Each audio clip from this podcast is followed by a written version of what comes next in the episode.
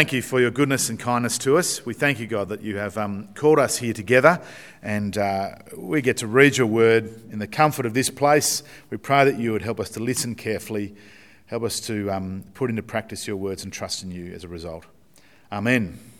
We're going to have a, a little Q and A at the end as well, if there's any questions or comments. So, as I said, the, the concept of Redeemer is not, it's not an uncommon concept, is it? We might see movies, and some of my favourite movies are apparently about redemption, although I'm not quite sure it's really the redemption that we're talking about. That movie, The Shawshank Redemption, have you seen that? It's a great movie. I'm not quite sure that's actually about redemption. Anyway, we'll see. Um, but it's not really language we use a lot of these days. So the other day I, I was I was trying to think as as many examples as I could of this concept of, of rescue, of saving, uh, freedom from. And just as I was brainstorming away, up jumped our, our cat, Neo. Neo the cat. Now, some of you would know Neo. Here's a nice picture of Neo, uh, relaxing. Um, this is Neo, our cat. Uh, So Neo's the cat, if you haven't been here at various times in the ten a.m. service, Neo's the cat that comes and joins us in our service at, you know, really important moments too, just when we're really talking about something uh, significant. Here comes Neo and plays around the drum kit. We have to lock her, lock him away. Um, uh, I don't know, it's, it's, it's hard keeping him in, actually. But there's Neo. Now, um, actually, he thinks, he really does think he owns the place. He comes in during the week and sort of sleeps in the corner and... Anyway, it's almost like I have to ask permission to use the building from Neo. Now, Neo is a rescue cat. You heard of that concept of a rescue cat. You get rescue dogs as well. He's not our first rescue cat. Uh, we've had a had a few, and um, if Michelle and Eve had their way, I think we would have numerous rescue cats. In fact, I believe I'm the I'm the only thing that's stopping Michelle being one of those cat ladies, you know, with lots of cats. Is that right? Yeah, it probably is. Yeah. Now, rescue cats or dogs are rescued at first from their own dire circumstances, so some sort of abandonment, whatever it might be. And if all goes well, they're rescued again from the animal shelter uh, and then given new homes, given safety and given new life. Or we could put it this way, they are redeemed cats or redeemed dogs. That's the concept we're thinking of. Now, of course, in that example, well, the sad reality is without such rescue or redemption, these animals would be put down. They can't stay in the animal shelter forever. They're, you know, they're, it costs money. Rescue cats like Neo need a redeemer, and the Thomas family was Neo's redeemer. Now, that redeemer concept, well, was not unfamiliar to the average Israelite either. In fact, redemption is part of their D N A. It goes right back to the time of the Exodus. Remember that story, the Exodus from Egypt.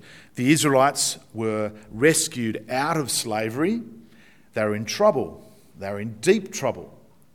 And God came to their aid. So he sent the plagues. Uh, he parted the Red Sea so they could escape.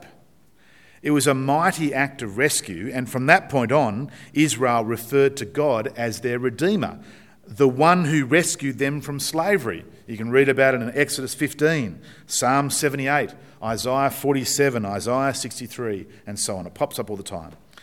In one sense, Israel began as a nation with redemption. And so this principle of redemption became enshrined in the law that God gave the people through Moses. God told them in the law that he wanted them to be redeemers also. Now, here's how it worked. I'm going to give you three examples of how this concept of redemption was enshrined in the law. A couple of them you might recognise from our story from Ruth. So, for example, when an Israelite family became very poor and had to sell their land to survive, the nearest male relative, called a guardian redeemer, or a kinsman redeemer, depends on which version of the Bible, had the responsibility of rescuing them from poverty, buying back their land and restoring it to the family. This was called the redemption of property. And you read about it in Leviticus twenty-five, the sort of the second half of the chapter.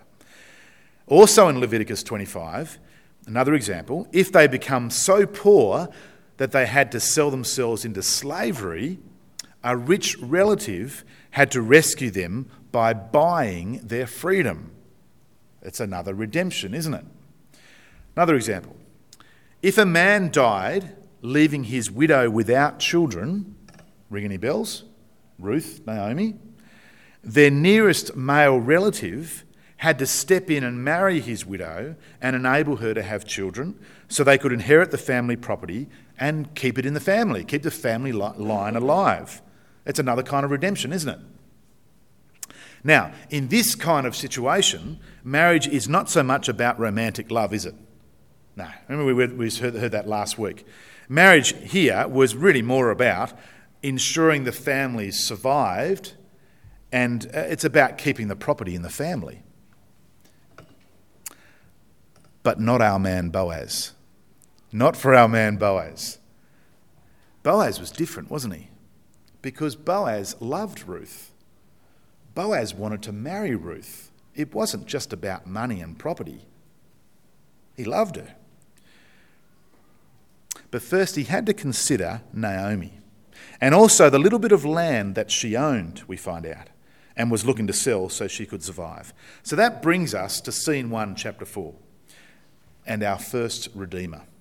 I wonder if he was the one of the ones that you picked out. So Redeemer number one, verses one to thirteen.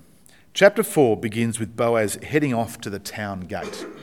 Uh, that was the place where business got done. That was the place where hands were shaken, uh, complaints were settled, disputes were sorted out, and all in the presence of witnesses. Now I was trying to think, where, where in Robertson is that sort of place? Is it the pub? Is it the skate park? Sometimes. Um, maybe it's at the bowling club. I don't know. I couldn't really think of a spot that's like that. But for Bethlehem, it was the town gate. That's where you'd get these things sorted out. So Boaz headed off to the town gate and expected to get his business done that day. Uh, his business about Naomi and Ruth. In fact, what we read from the last verse in chapter three also is that Naomi expected the business to get done that day as well. Well, he's in luck, isn't he? Let's go to verse one. Meanwhile, Boaz went up to the town gate and sat down just as the guardian redeemer he had mentioned came along. How about that? It's a bit of luck, isn't it? Uh, is it luck? Is it just a coincidence? Nah, it seems something else is going on, isn't it? Perhaps someone else is directing things, working behind the scenes, putting the pieces together exactly where he wants them to be. Rings a bell, doesn't it? Remember chapter two, verse three? Ruth ended up gleaning in Boaz's field. As it so happened, we read. As it so happened. Someone else is directing things, working behind the scenes. Well, the tension rises a little bit here in the story in verse one. Here is the man who is a closer relative than Boaz.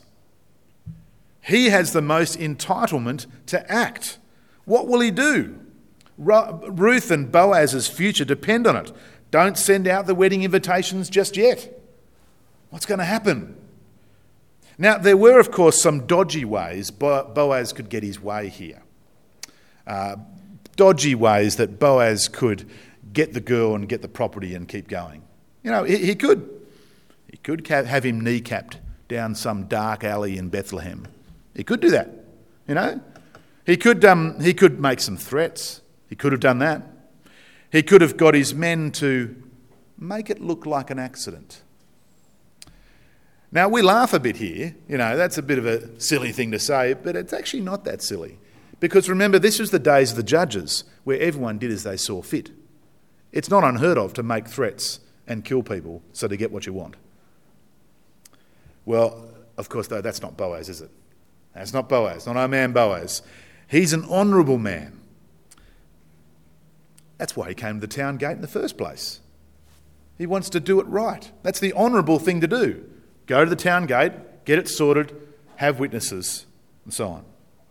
So Boaz, in verses three to four, explains the predicament to this Redeemer. We don't get a name for him. Um, the first of our four in this chapter, this uh, kinsman Redeemer we meet. Verse three to four. Then he said to the kinsman Redeemer, Naomi, who has come back from Moab, is selling the piece of land that belonged to our brother Elimelech. I thought I should bring the matter to your attention and suggest that you buy it in the presence of these seated here and in the presence of the elders of my people. If you redeem it, sorry, if you will redeem it, do so. But if not, uh, if you will not, tell me so that I will know. For no one has the right to do it except you, and I am the next in line. I will redeem it, he says. Oh, all right, all right, problem solved. Okay, we'll see you guys later. Uh, not quite. Not not quite. Boaz, Boaz hasn't mentioned something, has he? Now, is he being a little bit sneaky here? I actually don't think so. I don't think so. I, I think he's an honourable man, and he and he's getting into it. But he hasn't mentioned Ruth yet, and he really has to. So verse five, then Boaz said, on the day you buy the land from Naomi and from Ruth the Moabitess, you acquire the dead man's widow in order to maintain the name of the dead with his property. Right. Okay. There's a woman. And there's a young woman as well. And we all know women are expensive. That's what's going on here. See, but it's good news for Boaz. This Redeemer is not the romantic type. He's a money man. He's crunching the numbers in his head, and all he sees is pain and loss on his bank statement. If he takes on the field, he has Ruth and Naomi to look after, and that's expensive. And in the end, he, he can't keep the field anyway. The field has to go to Ruth's sons or Ruth's sons and daughters, Ruth's children. So, verse six, this guardian redeemer turns it down, as it would endanger his own estate or bank balance. Now, I reckon at this point in the story, Ruth, sorry, Boaz, across his face comes a little smile. And I wouldn't be surprised, little fist pump. Yes, yes, this is what I was hoping for. This is what I was hoping for. And now he could marry Ruth with a clear conscience. And he does that in verse thirteen. And God not only blesses them by directing the circumstances to bring them together, we've seen that already, but he blesses them with a son as well. And in verse eleven, all the elders and those at the town gate also bless them. They pray for them and uh, wish them well. So it's the end of scene one. Number one Redeemer exits stage left and effectively makes way for Redeemer number two. And in fact, number three and number four as well. The second Redeemer is, of course, yeah, say it with confidence, Boaz. Yes, it's Boaz. He's quite the contrast, isn't he, to um, this first Redeemer. Boaz steps up to his responsibilities. The first guy didn't. Boaz is motivated by love. The first guy's motivated by money. The first Redeemer was dishonourable and found an easy way out of his predicament. Boaz was honourable. The first guy was a failed Redeemer. Boaz was not. Well, in verses fourteen to sixteen, we meet our third Redeemer in the story. Let's move on to this third Redeemer. Verse fourteen. The women said to Naomi, "Praise be to the Lord, who has this day, who this day has not left you without a kinsman Redeemer. May he become famous throughout Israel. He will renew your life and sustain you in your old age. For your daughter-in-law, who loves you and who is better to you than uh, seven sons, has given birth, uh, given him birth." Verse sixteen, then Naomi took the child, laid him in, in her lap and cared for him. Now, do you notice a couple things here? Did you notice that the baby is in, uh, oh, sorry, uh, the, the in verses fourteen to sixteen, skipping back there again, uh, who's this Redeemer? Who's this Redeemer? Well, th- these verses can only really mean one thing. This baby is our number three Redeemer. There's our number three, who Naomi had laid in her lap and cared for. This baby is another exa- another Redeemer. He's a gift from Ruth to Naomi. He's also a gift from Boaz, but most importantly, he's a gift from God. God's final answer to Naomi's emptiness and bitterness. This child, in verse sixteen, will renew her life and support her in her old age. A little technical thing here, but in verse fourteen, uh, the N I V says kinsman redeemer. The word kinsman isn't there. Uh, it just says redeemer. And that's important for what we're trying to understand as well. This little baby would grow up and support Naomi in her old age. This child will renew her life. But just as significant, though, this baby, our third Redeemer, is a baby born in Bethlehem, which all of a sudden in the story changes our focus a little bit, doesn't it? Bethlehem. Hmm, that's a town I know well. Uh, it did just our focus in the story to the future, and not just the near future, but the distant future. And the book of Ruth, well, that's how the book of Ruth ends, isn't it? Now, what about our fourth Redeemer? The fourth Redeemer in our story. Uh, they say uh, the answer to most Bible questions is either God, Jesus, or Bible. I'm going to tell you it's one of those, all right? Okay, so Redeemer number four. Let's go to verse seventeen.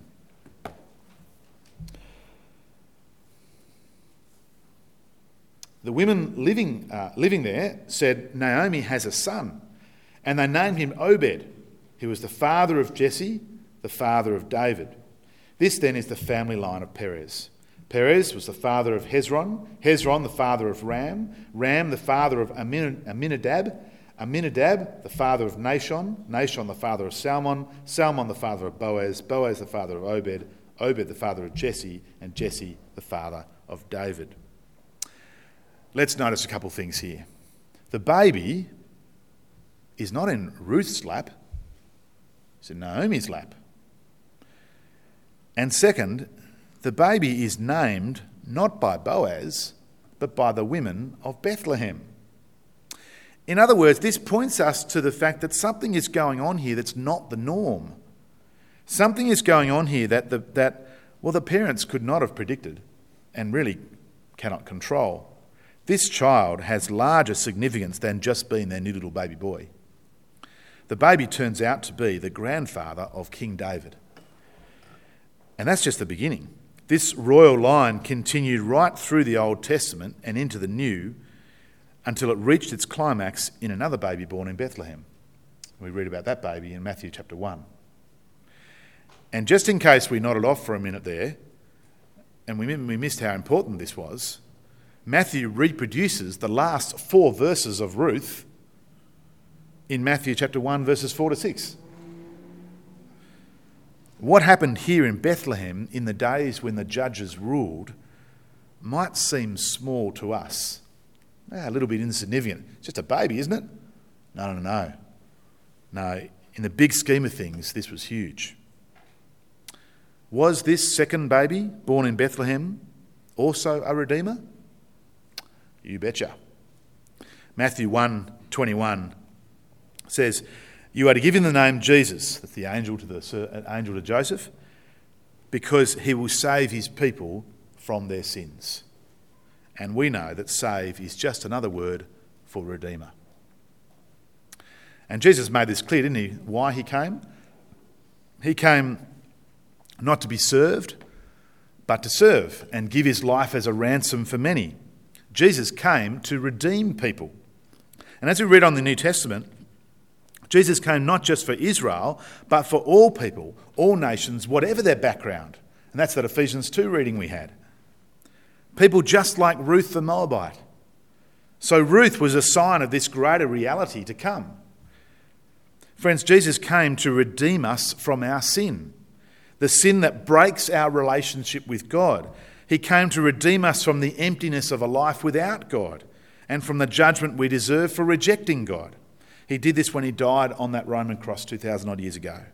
So the Apostle Peter, speaking to Christians, he, he writes this, he says, for you know that it was not with perishable things, such as silver and gold, that you were redeemed, but with the precious blood of Jesus. So there's our fourth Redeemer in Ruth. Jesus, the greatest Redeemer of all. A Redeemer that was part of God's plan from the very beginning. God's plan in providing for his people, bringing them back to himself. Uh, Ruth, Naomi, Boaz, Obed, so on. You and I are all part of that sovereign plan of God. Indeed, I think that's what Ruth teaches us. When you look back over the four chapters, that is the overriding truth of God's sovereign care and control, that he's king of this world. The overriding truth of God's sovereign care and control, which even extends to the little details in our lives, but also to the spectacular provision of providing a Redeemer for you and I.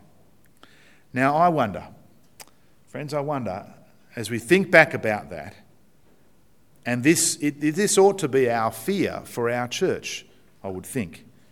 I wonder if the sovereignty of God has become little more than lip service from us. Do we really trust that God will have you precisely where he wants you? Think about that for a minute. Do you really trust that God has you precisely where, you, where he wants you right now? That God is working out his purposes irrespective of our good and bad decisions? Do we really trust him that he's doing that? Or maybe we work so hard, we live and play so hard, in an attempt to control every aspect of our lives, covering all the bases, and that means we sort of push God out. We're just going to do our own thing here and work, play, live so hard.